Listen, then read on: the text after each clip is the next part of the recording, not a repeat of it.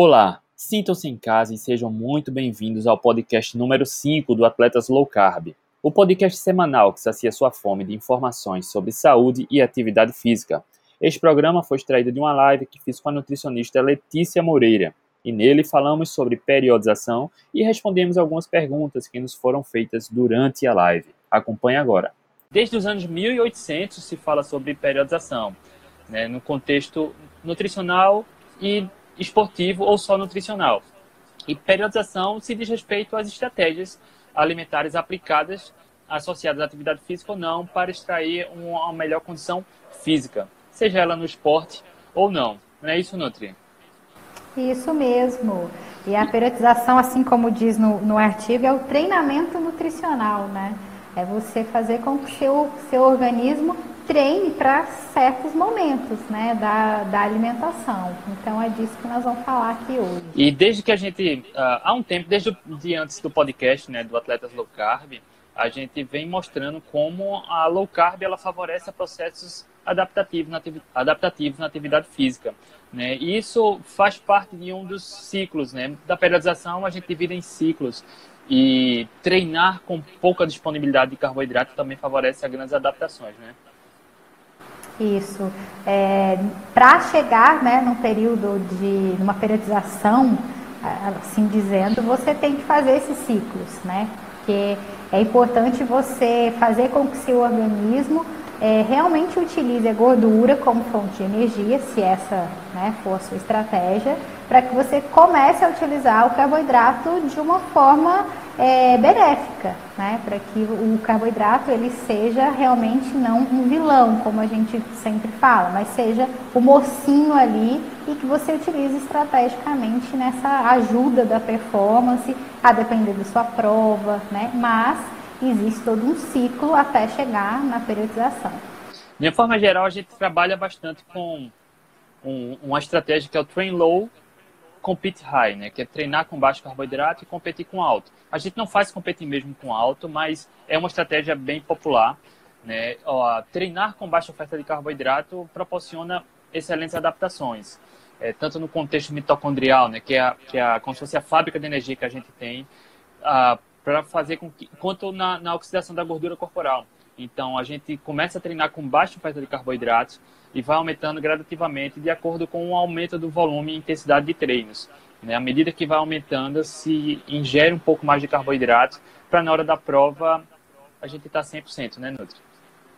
Isso, e isso vai muito da estratégia também, né? A estratégia que está sendo utilizada, qual é a prova-alvo, né? É, o que a gente vê bastante é que provas é, mais curtas se beneficiam bastante com um pouco mais de carboidrato, uma prova mais longa se beneficia às vezes com uma dieta cetogênica e isso vai tudo do treinamento, né? Então não adianta você é, querer fazer uma prova diferente do que você treinou.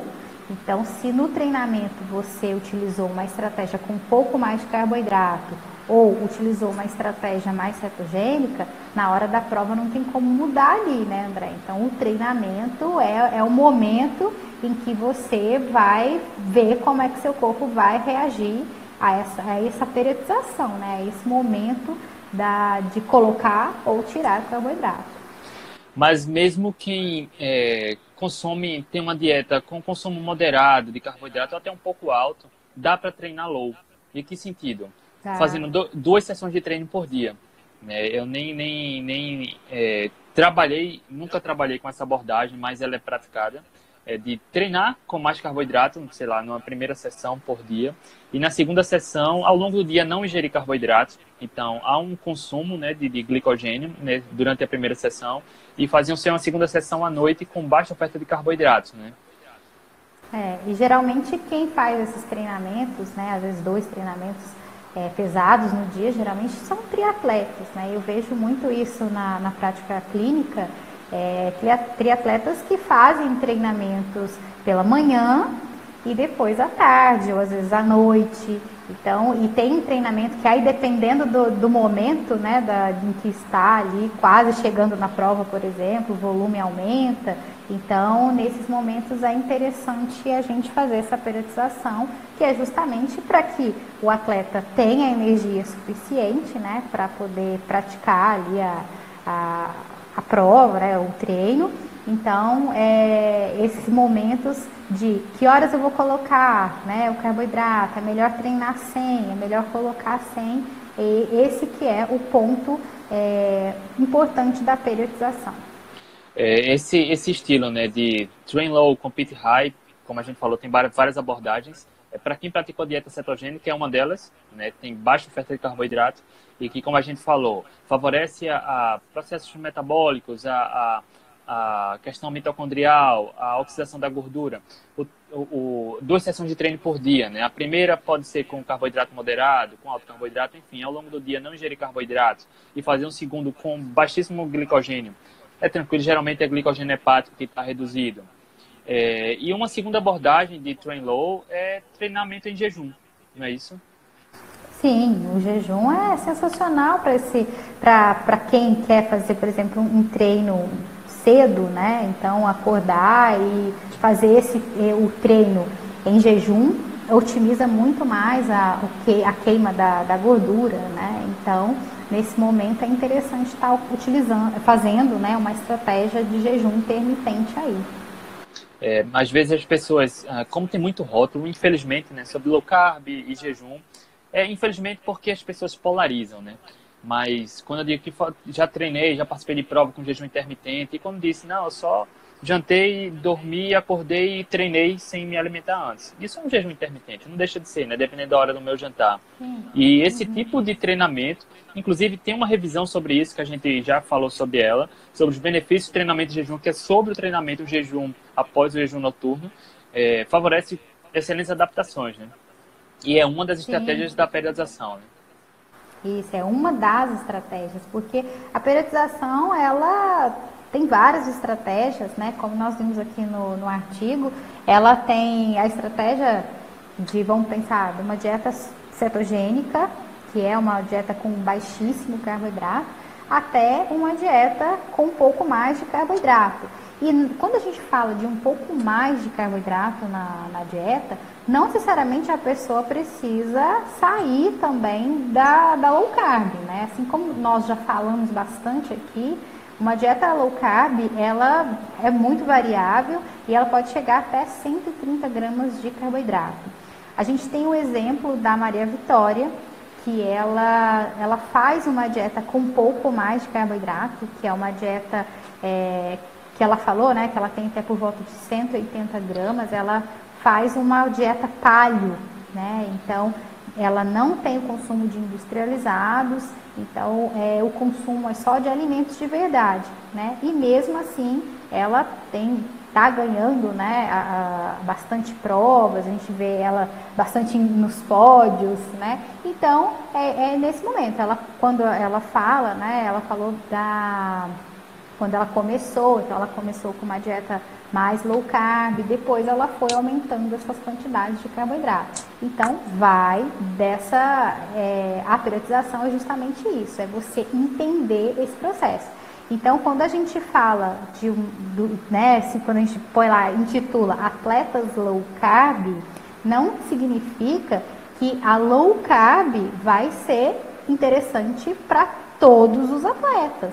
Em todos os casos. Não. Em todos os casos, né? Então tem há casos e casos. É por isso que é necessário é, ter um acompanhamento, né? Ver, acompanhar o, o, o, próprio atleta, entender seu corpo, né? Começar a ver o que, que dá certo, né? Porque às vezes fazer uma, uma dieta cetogênica, às vezes num treino, e, aument, e aumentando um pouco de carboidrato, é interessante, vai ajudar nessa performance.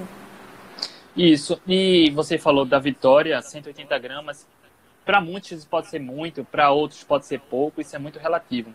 E voltando também, a gente bateu um papo com o Zach Bitter, falando sobre as estratégias dele. É, ele é o recordista das 100 milhas, recordista de provas de 12 horas. Enfim, o camarada é ultramaratonista e ultramaratonista e consome pouquíssimo carboidrato.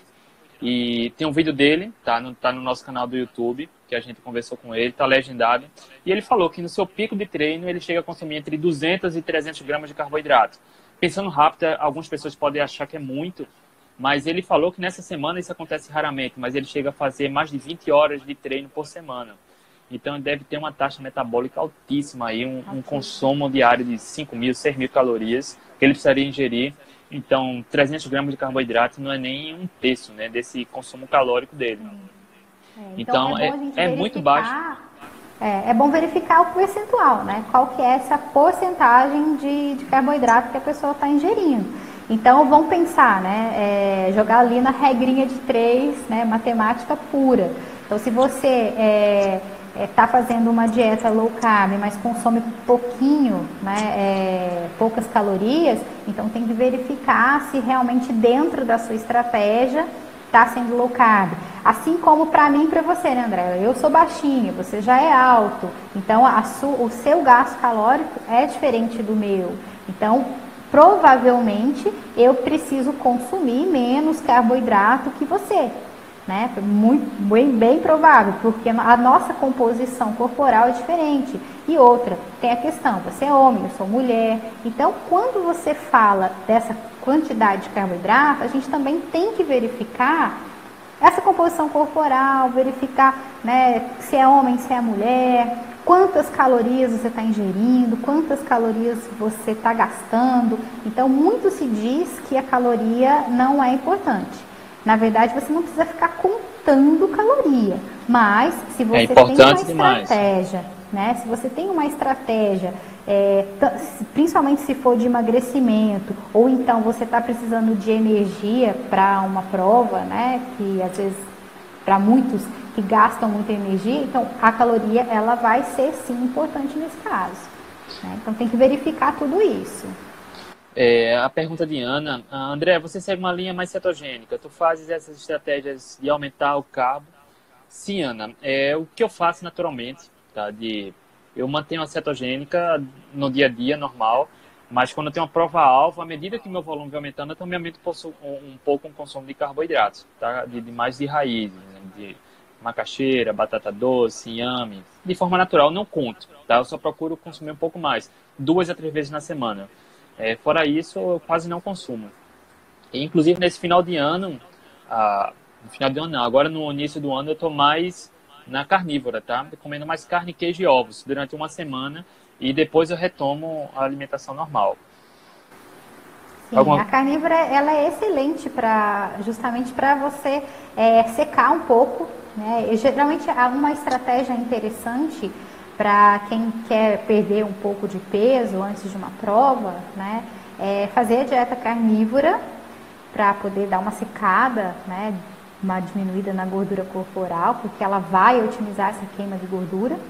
Aliado com jejum também, eu gosto sempre de aliar jejum.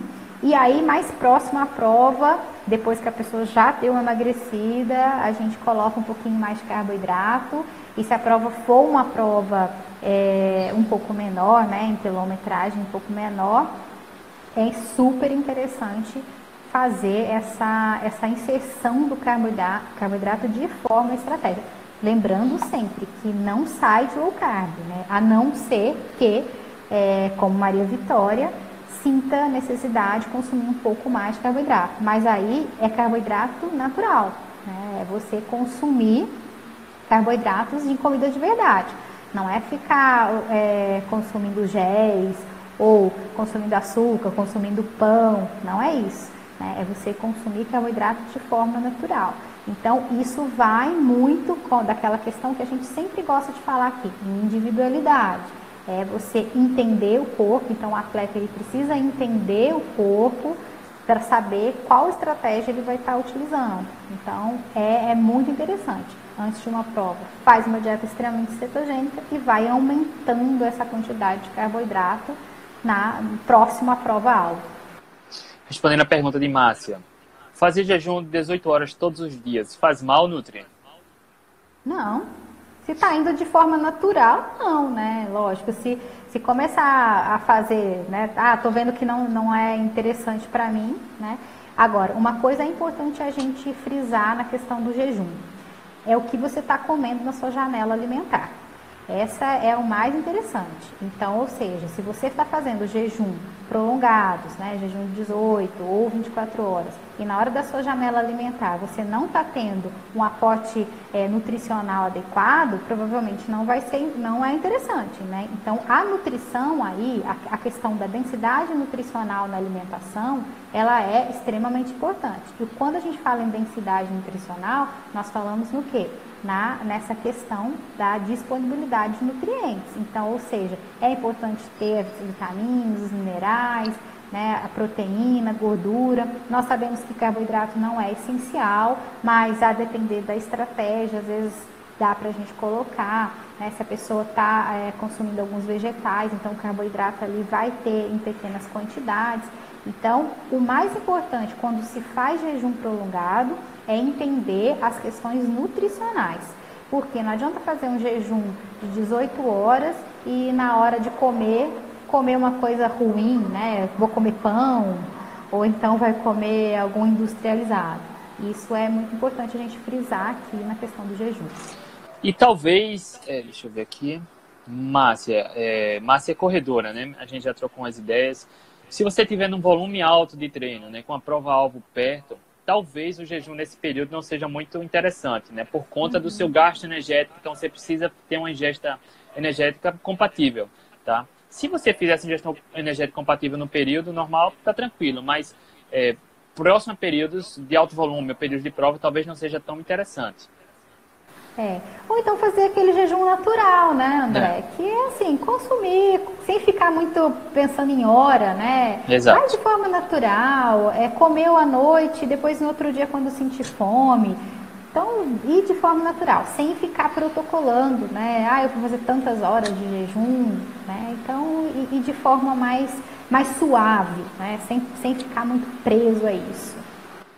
Ana falou que a carnívora deu bem para ela, que ela ganhou mais músculos. Perfeito, né? Sim, é, Cliciano, antes de chegar na próxima parte aqui da, da periodização, Cliciano, olá André e Letícia, qual a diferença que existe entre low carb e paleo? Isso é bem interessante, tá? Há muita confusão, mas Nutri, por favor, explique. Então, vamos lá, Gliciano, ótimo, falei com o Gliciano hoje, conversamos, ele está ótimo lá na, na, adaptação dele. Bom, é, uma dieta low carb, ela vai até 130 gramas de carboidrato. A diferença de uma dieta low carb para uma dieta paleo é, é, que a paleo ela vai utilizar mais os alimentos é, naturais, né, comida de verdade, e muitas vezes ela pode ultrapassar esse valor de 130 gramas. Tá? Então, a dieta paleolítica ela tem uma, um consumo maior de carboidrato do que uma dieta low carb. Tá? Mas em ambas, a, a, a questão da comida de verdade, né, da, da alimentação limpa, que eu gosto de dizer, ela é, ela é, né, existe só a questão mesmo da, do carboidrato. Então, quando você fala que está com uma estratégia palio, é porque você está consumindo um pouco mais de carboidrato, além né, dos, das 130 gramas, que é, vamos dizer assim, que é definido como low carb. Mas é assim, dá para ser né, low carb comendo palio, né? Porque palio é dá. mais natural, sem industrializado. Né? Inclusive, a low se... é é, a low carb ela ainda tem é, é, alguma, algum consumo, né, de, vamos pensar assim, de industrializados, né? Mas Sim. é sempre bom buscar o consumo de alimentos, evitar o máximo possível de alimentos industrializados. Nós sabemos assim que 100%, né, hoje em dia é um pouco complicado, mas dá tranquilo para seguir uma dieta limpa. Se for pé da letra, paleo seria o consumo de alimentos que se consumia na época do Paleolítico. É, pode Sim. ser talvez low carb ou não. É, não tinha laticínio, né? Sem queijo, sem iogurte, não. sem manteiga, uhum. sem nada disso, né? Sem industrializados. E low carb inclui, né? Mais um paleo mais flexível, né? Isso, mais um princípio paleo também, né? Uhum, é isso mesmo, é um princípio mais, só que geralmente com um consumo maior, né, de carboidrato do que a, a low carb em si. É, uma outra parte da, da periodização é restringir o consumo de carboidrato após provas longas, porque também existe essa crença né, de consumir carboidrato após treinos longos para otimizar a recuperação, evitar a fadiga. Então, uma das partes estratégicas da periodização é após treinos longos, uh, esperar até algumas horas para consumir algum carboidrato, tá? É, isso provoca um estresse metabólico também favorável. A gente já falou sobre estresse e estresse pode estar associado à palavra ruim, mas esses estresses resultam em adaptações positivas, né?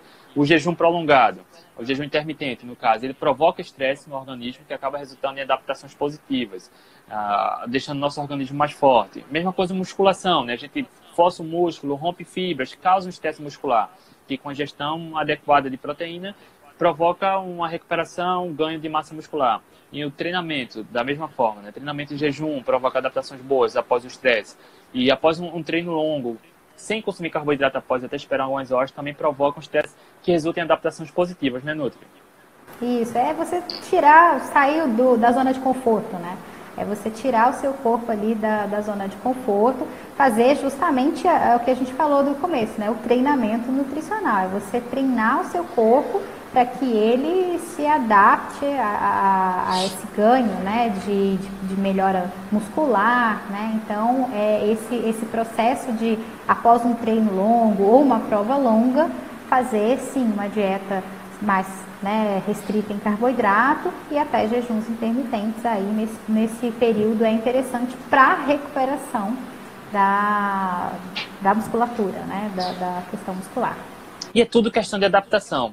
É, para quem me acompanha aqui sabe que eu, inclusive, participo de provas curtas em jejum, jejuns longos de 14 horas. Já participei de provas de, com 24 horas de jejum. Inclusive, eu fiz uma prova de 10 km correndo com 24 horas de jejum. E na ocasião, eu fiz meu segundo melhor tempo. Tá? Então, eu posso afirmar que eu não senti, uh, não senti queda na performance após o jejum. Tá? Isso favorece, uh, proporciona um estresse que acaba favorecendo na adaptação. E Ana está perguntando, né? Neste ponto de comer mais carbos, sente alguma diferença? Algo diferente? Pergunto, pois depois de dois anos e meio com no máximo 60 gramas de carbos, não sei como seria fazer um tipo de ida e volta aos carbos. É, ó, com acompanhamento profissional fica mais fácil, né? Uma orientação, porque tudo depende da sua estratégia em relação ao treino com alimentação, tá? É, da mesma forma que um treinador vai lhe passar uma programação de treino baseada no seu objetivo, uh, um profissional ele passa uma orientação alimentar baseada no seu objetivo também. Tá? Então é mais fácil quando se tem uma orientação nesse sentido. Né? E também não significa, né, André, por exemplo, ela fica ali numa quantidade de 60 gramas. Não significa que ela vai consumir 200 gramas de carboidrato. Né? Às vezes ela vai aumentar ali 30 gramas, vai aumentar até 50 gramas. Ela não vai sair do low carb, né? ela vai continuar com uma dieta low carb, porém com um pouco mais. Mas volto a dizer a questão da individualidade. Se você se sente bem consumindo essa quantidade de carboidrato e você tem uma performance legal na, na sua prova, né? Então você pode testar. Né? E quando a gente fala da questão de testes, não é de um dia para o outro. Você tem que ter um tempo. Existe um período para você falar, ó, deu certo para mim ou não deu. Porque não adianta você estar tá lá dois anos com uma certa quantidade de carboidrato, né, de 60 gramas, e aí de um dia para o outro resolve consumir um pouco mais e você falar que não deu certo para você. Aí é, é a questão mesmo que o André falou.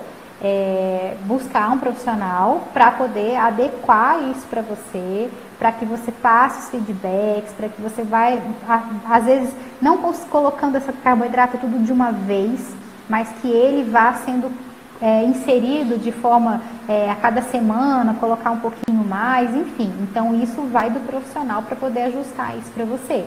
Tá? Então, nesse seu caso, é interessante sim, estrategicamente, buscar um profissional para te ajudar. É, por exemplo, tem um atleta né, que fez trabalho conosco que fez toda a preparação para a maratona na dieta cetogênica. Eu já fiz também. É possível e ter performance? É possível ter performance. É faziam todo o treinamento numa dieta cetogênica para uma maratona. É, todo mundo precisa fazer? Não. Funcionaria para todo mundo? Não. Cada caso é um caso. E um profissional, acho que é mais adequado para ir acompanhando, principalmente no caso é, dos atletas, dar um feedback né, de como está se sentindo, ter uma relação de tempo com a alimentação, com o treinamento. É importante estar ciente de todo esse processo, né?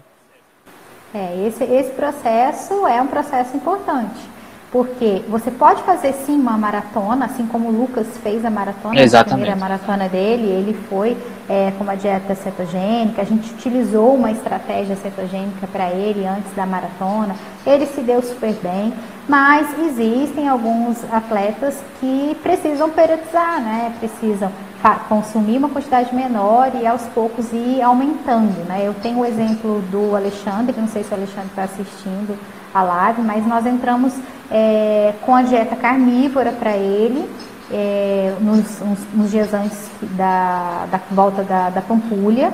E aí ele teve uma redução de peso, né? Foi legal porque ele reduziu bastante, acredito que foi uns 2 quilos, se eu não me engano. Ele reduziu o peso e depois a gente entrou com um pouco mais de carboidrato próximo à prova, né? Então a gente periodizou assim e ele foi super bem, ele gostou, ele fez a prova em jejum, apesar dele ter, de ter consumido um pouco mais de carbo os dias antes, né, da, de, do, da prova, ele foi em jejum e completou a prova super bem e bateu o recorde pessoal dele.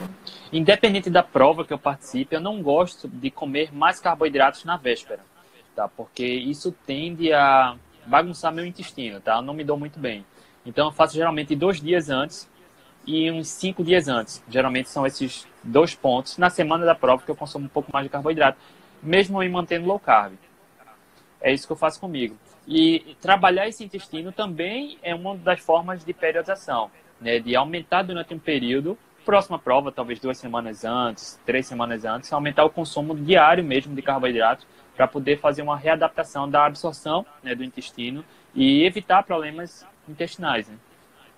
Isso é importante, porque é, essa questão né, da absorção, ela é, é, é, muito interessante, ela, ela, como a gente viu aqui no artigo, né, André, é, a absorção, o intestino, ele, ele ajuda demais na performance.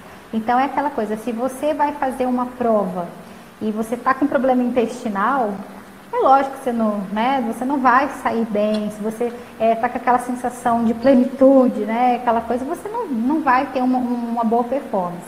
Então, é importante sim o atleta pensar nas questões intestinais.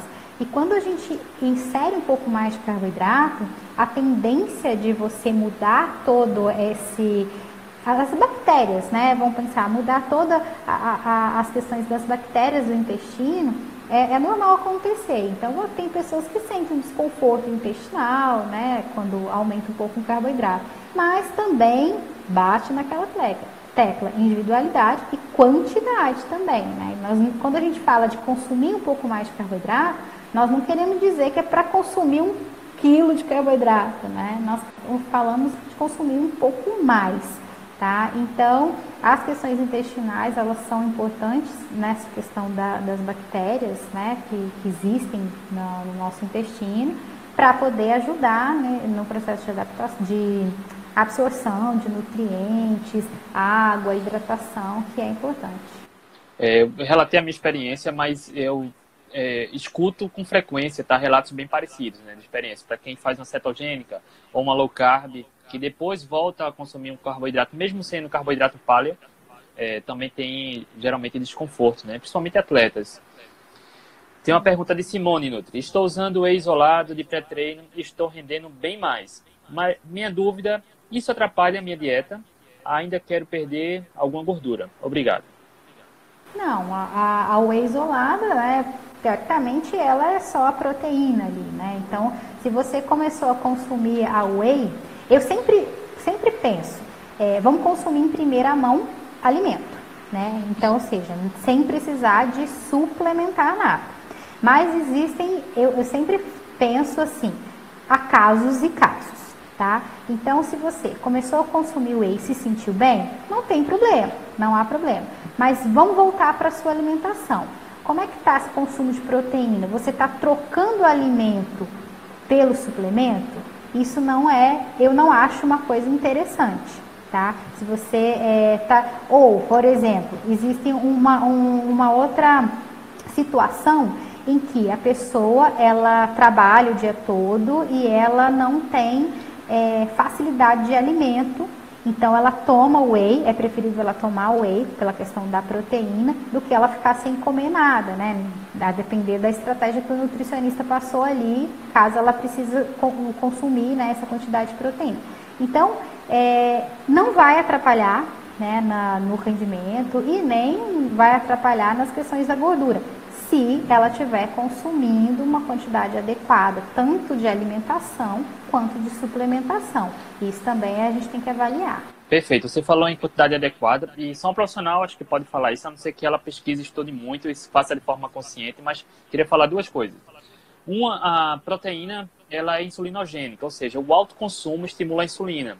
Então, por que a low carb é tão eficaz no emagrecimento? Né? Porque ela mantém a insulina baixa. Então, com a insulina baixa, o corpo queima mais gordura. Então, se consumir de forma errada, para mais a, a whey, é provável que atrapalhe um pouco no emagrecimento nesse sentido. Mas é muito importante consumir proteína, tá? É, e um outro ponto é sobre a qualidade da proteína. A gente, vez ou outra, vê aí o Inmetro, né? É, denunciando algumas marcas, porque ah, mesmo sendo proteína isolada, na composição da proteína, não tem só proteína, tem muito amido, tem, enfim, tem umas porcarias aí para, enfim, para encher pra mais. Para é venda, é, né? Para venda. Para ser mais é... rentável. E a partir do momento que a proteína tem prazo de validade, sabor e cor, então tem corante, uh, aromatizante, é, enfim, tem um monte de ante aí que não é natural. Então, se puder, é sempre melhor consumir comida da natureza, de verdade, ovos e carnes, tá, do que whey. Não é, é que o whey precisa. seja ruim, na questão da praticidade é, é excelente, né? Os artigos mostram a eficácia do whey, mas a gente não sabe a quantidade e a qualidade, né? É, assim, gente, eu sempre gosto de colocar, né, em primeiro lugar a alimentação. A alimentação, sem dúvida, é, ela supre tudo isso, né? Então, se você consumir uma quantidade adequada de carnes, de ovos, né, você vai sim ter uma quantidade de proteína adequada, né? O que acontece muitas vezes é que as pessoas vão começar a correr. Ao invés de começar a pensar na alimentação, ela já começa a pensar na suplementação. Isso é muito comum. Então, eu recebo aqui pacientes e falam, Letícia, eu vou começar a correr amanhã. Qual suplemento eu tomo? Eu falo, é. peraí, né? Qual, o que, que você vai comer primeiro? Né? Então, essa suplementação ela, o próprio nome já diz, é para suplementar alguma coisa que não está dando certo. Então, se você fez ali né, o seu cardápio, se você está comendo direitinho e, e viu né, que não, está faltando proteína e eu não consigo ingerir, não consigo comer, porque às vezes você precisa de uma quantidade muito grande, mas você não consegue ingerir, aí vale a pena a gente suplementar, né? Porque aí vai ter uma quantidade é, mais concentrada de proteína. Mas sempre comida de verdade em primeiro lugar. Né? Depois ela, que a gente pensa na suplementação. Ela comentou aqui embaixo. É esse meu caso. Trabalho e não tenho como comer, me mantenho em low carb. Perfeito, né? Só tomar cuidado é. com a quantidade e, e, realmente ver a qualidade da proteína. Né? É. A qualidade é muito importante. Eu já vi vários é, suplementos, às vezes até suplementos que são, né, o pessoal de, conhece bastante. De marca, de né? marca, né? Como dizem e que realmente estão aí enganando a população. Então, fica de olho. Tem uma pergunta de Marina. Faço low carb há dois anos, já emagreci 25 quilos e estou muito bem adaptada nesse estilo. Gostaria de saber se ter um nutricionista ainda assim é essencial para continuar com essa abordagem. Bom, é o que eu costumo sempre falar. Você não precisa ir no pneumologista para aprender a respirar, né? Então é aquela coisa, você não precisa ir no nutricionista para comer direito. Só que aí vai da sua estratégia. Tá? Então, ou seja, Letícia, eu quero emagrecer mais um pouco, eu quero fazer uma estratégia é, para poder ir para um, um treino, para fazer uma prova, aí vale a pena né, você buscar um nutricionista para te ajudar ali. Né? com alguma deficiência nutricional, eu tenho alguma doença de base, né? então eu tenho algum problema que está faltando alimentação, né? Então aí, aí o nutricionista entra ali para poder adequar a alimentação caso a caso.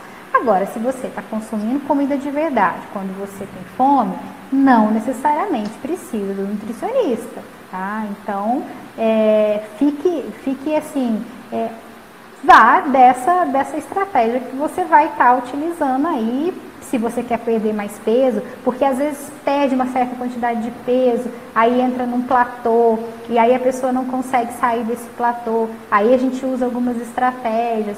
Então é interessante buscar se você estiver é, pensando em alguma estratégia para o seu caso. Perfeito, Nutri. Tem uma pergunta de Ana. É real que após o treino o consumo de proteínas estimula a insulina? Eu acho que dependendo da quantidade, mas também Sim, não tem da... não tem muita razão é, para consumir imediatamente após, né, o treino. É, é, o que acontece na questão da, da proteína é que as pessoas acreditam que acaba de fazer um, uma atividade, elas têm que consumir em 30 minutos, porque senão ela não vai obter os benefícios, né? Mas não é isso. A proteína ela demora por um, um período para ela ser é, absorvida, metabolizada, né? E, e ser utilizada, né? É, para o fim dela, né? Que ela tem um fim construtor, então ela construir tecidos. É, o que acontece é que às vezes a pessoa acaba de fazer, ela já consome logo em seguida, achando que se não consumir, ela vai ter, um, não vai conseguir ter os benefícios. Mas a proteína, ela é utilizada 24, até 24 horas depois, né? Então, você tendo uma alimentação saudável ao longo do seu dia, né, você já consegue suprir essa, essa quantidade desse macronutriente. Perfeito, né? Tem uma revisão, né? Uma revisão é um dos maiores níveis de evidência que tem, é uma revisão sobre o consumo de proteínas na, na literatura e, e foi, foi concluído, concluiu-se que o que importa mais é o que se consome de proteína ao longo de 24 horas após a atividade física. Né? Não é necessário consumir imediatamente após. Então, independente da sua atividade física, o que importa é que você consome após, uh, no período de 24 horas. Durante Tem uma pergunta dia, né? de Henrique Saltiel. Dietas cetogênicas ou low carb, médio carb, high carb, tem diferença com relação à retenção de líquidos, inchaço Ó, geralmente uma dieta com baixo carboidrato, né, ela ajuda nessa retenção por conta da insulina. Você tá com a insulina mais baixa, então você tem uma facilidade de perda de líquido, né? Você vai sentir, principalmente no início, quem está iniciando, né? Agora, se tiver um consumo mais alto de carboidrato, sim, tem uma tendênciazinha de ter um ganho de, de líquido aí. Mas isso é bem individual não, não tem como falar assim, olha, você vai ganhar tanto de retenção de líquido, né? Então, existem outras coisas que podem acontecer retenção de líquido, não só o consumo de carboidrato ou não. É, tem mais duas estratégias de periodização que eu queria falar. Uma delas é que já há muito tempo que eu faço isso. Eu procuro nos meus treinos beber água só quando tenho sede. E, por exemplo, eu faço um, um treino de 21 quilômetros. A sede só chega quando eu estou no 17, 16. E às vezes eu seguro um pouco até 21. Então já fiz vários treinos de 21 km sem beber água. E, enfim, o treino para um treino desidratado, tá, com baixa oferta de líquido, é uma das formas de periodização também para treinar essa adaptação desidratada. Agora eu reforço a importância né, de fazer isso sob orientação ao acompanhamento. Ninguém aqui vai inventar de fazer um treino de 21, 30, correr uma maratona sem beber água. Né? Mas ah, uma das formas é essa. Meus treinos de 10, 12, 15, 16 quilômetros são sempre sem beber água, tá? E, enfim, é, essa, essa forma de treino com baixa oferta de líquido, né, com sem ingestão de água, para treinar a forma desidratada é uma das estratégias também. Sim, e, e aí aquela questão, né? Você hidrata antes. Exato. Você beber né, água antes do. Até porque muitas pessoas até relatam quando toma água no, no, no meio do treino, né? Justamente esse desconforto estomacal. Então, às vezes a pessoa está com tanta sede, ela toma de uma vez e aí ela, sabe aquela coisa, você está correndo, está pulando, parece que a água está pulando dentro do estômago, né? Exato. Então, então essa sensação, né, que alguns atletas é, têm é, com relação a esse consumo, às vezes, alto da, de água, também não é interessante para a performance. Então, a hidratação, faça uma boa hidratação né, é, antes, para que você, a depender né, do, do, seu treino, da sua prova, não precise consumir uma quantidade muito alta de água para não ter esse desconforto estomacal. Treinar, né, esse estado desidratado é importante, principalmente para quem faz provas longas, 21 km para cima porque muitas vezes a, a boca fica seca, mas não é nem sensação de sede. né? É o vento, enfim, a gente está cansado, respirando de boca aberta e beber, né? Além da conta, beber água além do que precisa pode ser um tiro no pé, né? Provocar um desconforto e comprometer a prova. Então, fazer esse tipo de treinamento é importante. E aí vem para a segunda estratégia da periodização, que é treinar a estratégia da prova. Não tem nada mais importante do que realmente ter a estratégia definida e fazer o treino de acordo com que você, da forma como você vai correr a prova alva, né? Tanto do pré-treino, uh, faz o pré-treino se for correr em jejum tudo bem, né? A, a, o jantar anterior, o que vai consumir no pré, durante, é importante, né, Nutri? Isso é importante e é a mesma coisa do treino, do treino mesmo. Então não adianta você é, treinar é, vamos pensar ali num triatleta, né? Que ele tem um tipo de treinamento, faz a questão da respiração tal. Aí chega na hora do, do, da prova, faz tudo diferente do que treinou. Não vai dar certo, né? A mesma coisa é a questão do, do treino nutricional, né? Então, ou seja, o que você é, faz durante os seus treinos é o que você tem, vamos pensar, teoricamente, tem que fazer na sua prova. Então, não adianta você treinar é, com uma quantidade, às vezes, muito baixa de carboidrato e depois, no dia da prova, resolver consumir uma quantidade alta de carboidrato, que aí vai, vai para a questão do intestino, desconforto estomacal. Então, o que você treinou é o que você tem que fazer no dia da sua prova, não adianta. Né? Não adianta você mudar ali a, o rumo da, das coisas, né? Porque Inventar. Né? Provavelmente não vai dar certo, provavelmente não vai dar certo. É, desculpa atrapalhar Nutri, mas Gil tá falando aí. Oiê, Gil Cantizani. Cara, eu vou contar, um, é eu vou contar uma história, sabe? Gil é ciclista. Eu não sei se ele corre não, mas ele, eu sei que ele pedala. E quando eu comecei a compartilhar minha experiência, compartilhar informações, artigos sobre cetogênica, jejum, performance, foi de maneira mais discreta, mas eu comecei a compartilhar e fui ficando mais explícito mesmo, né? Que eu praticava, é, treinava em jejum, competia em jejum. E de repente eu vi uma postagem de Gil, que eu nem sabia quem era. Ele me mencionou após um pedal dele com, sei lá, 16 horas de jejum, 18 horas de jejum. E foi bacana porque ele, galera, é possível ter performance treinando em jejum, comendo pouco carboidrato. E para mim foi emocionante, né? Cada vez que eu vejo alguém relatar uma experiência dessa, que vê que funciona, que me menciona ou não, mas que eu chego até ele, é, é, é gratificante né? Porque as pessoas ficam presas nessa caixinha, né? De é preciso muito carboidrato, não faça jejum.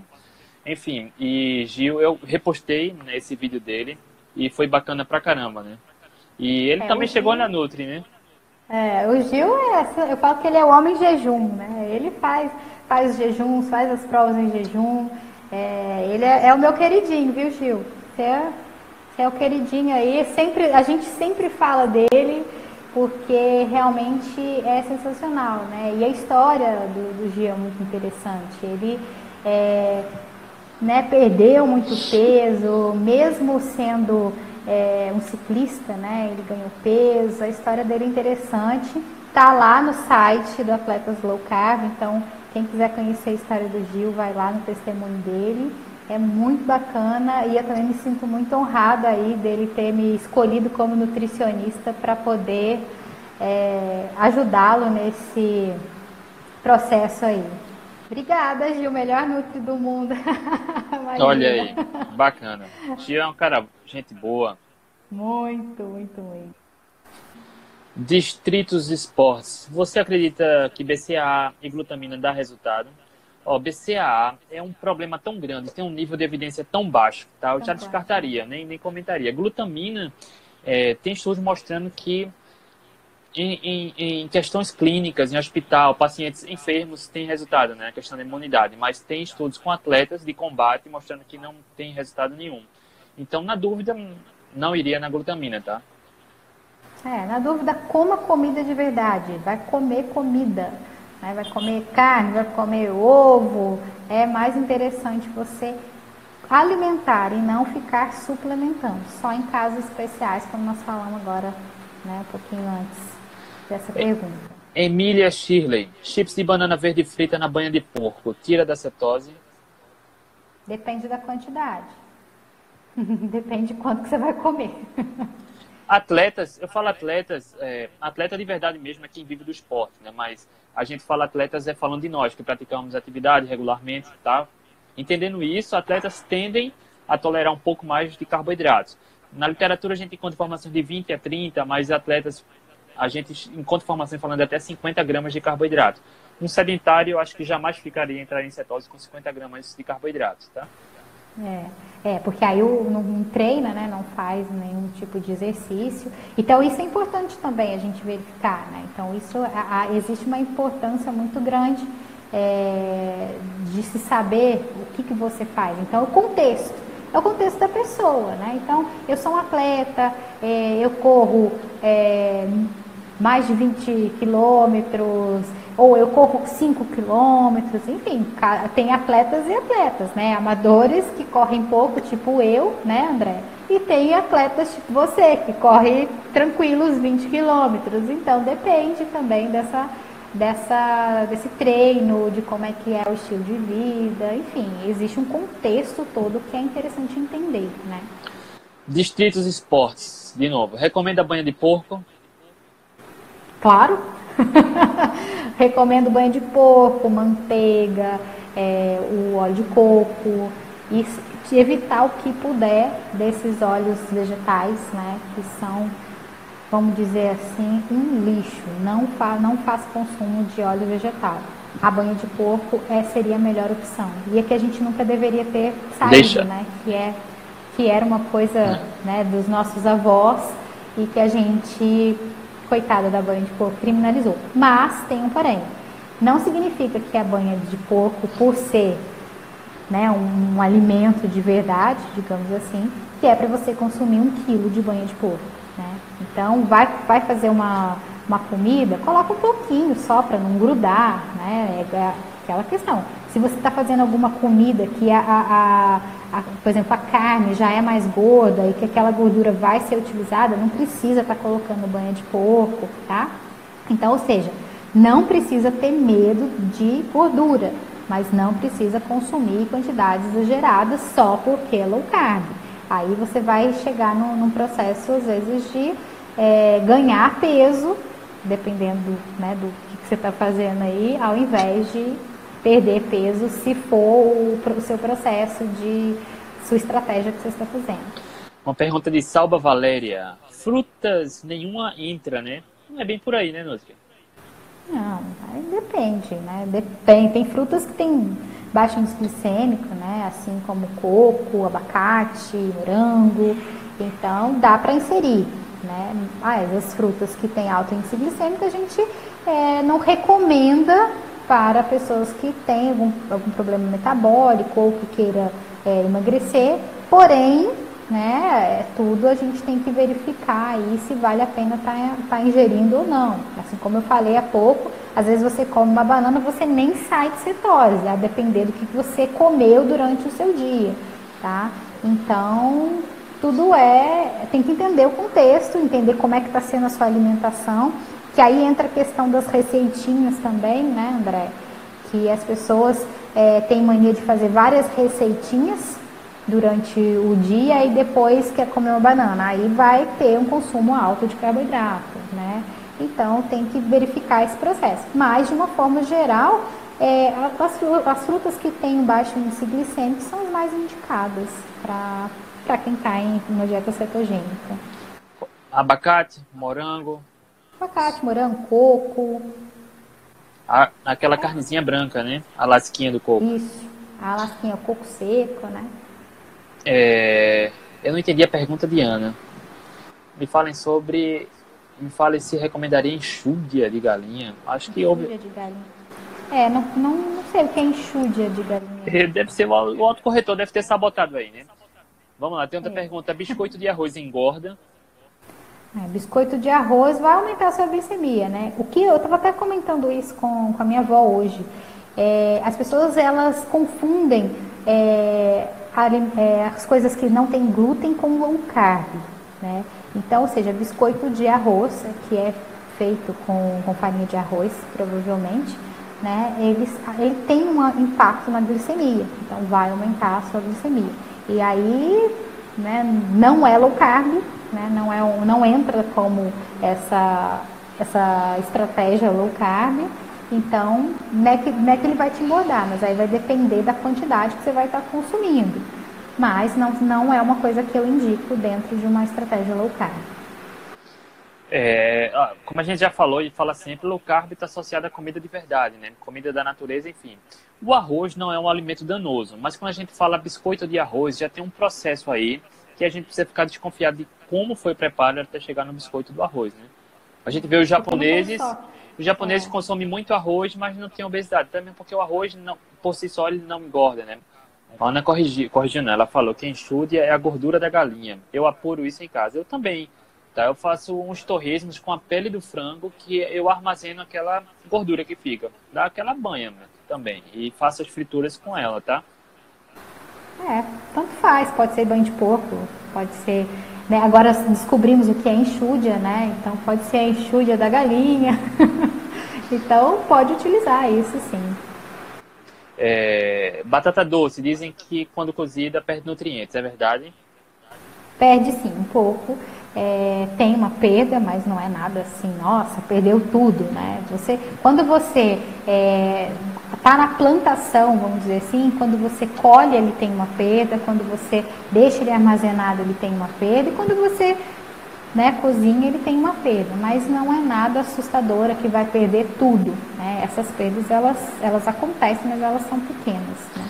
O que é melhor, fruta seca ou fresca? Sempre é fresca, fresca. sempre, né? A seca. É, porque...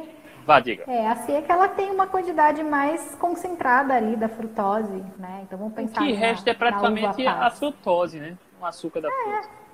É o açúcar da fruta, né? Então sempre fruta fresca e em forma de fruta, tá? Não é se for comer é fruta, não é fazer suquinho não, né? Então evitar sucos.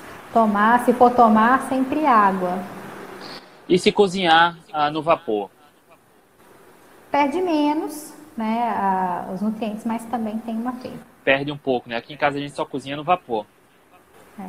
Mas tem, essa, essa perda é normal, né? Não, você não vai perder todos os nutrientes. Não precisa ah, ficar é, muito é, preocupado com não isso. Não precisa ficar preocupado com isso, porque não, a perda é pequena. Não precisa come, começar a comer batata doce crua, não, né? Por conta disso. Não. Tem pessoas que comem, eu já vi, é. mas eu não gosto, não. É isso, um minuto e doze agora para terminar. Nutri, vá falando. Bom, André, eu acho que essa live ela serviu para a gente mostrar um pouquinho do que vai ser o nosso programa, né? Que nós vamos fazer. Segunda-feira começa.